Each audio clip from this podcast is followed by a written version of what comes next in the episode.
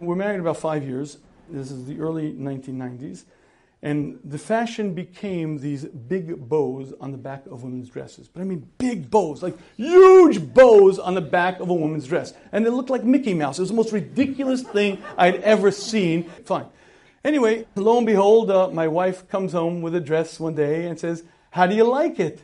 And there's that bow. Bigger than big, huge. And what did I say? Wow, it's gorgeous. And the bow is the best part.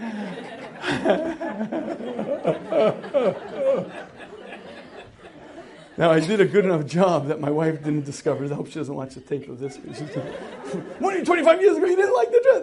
I, I, I did, I did. I just didn't appreciate it as much as I could have, maybe. Okay.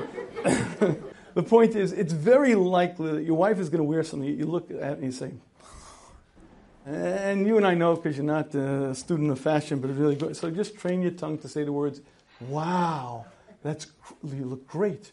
You are beautiful. The clothing looks great. You look great. Wow.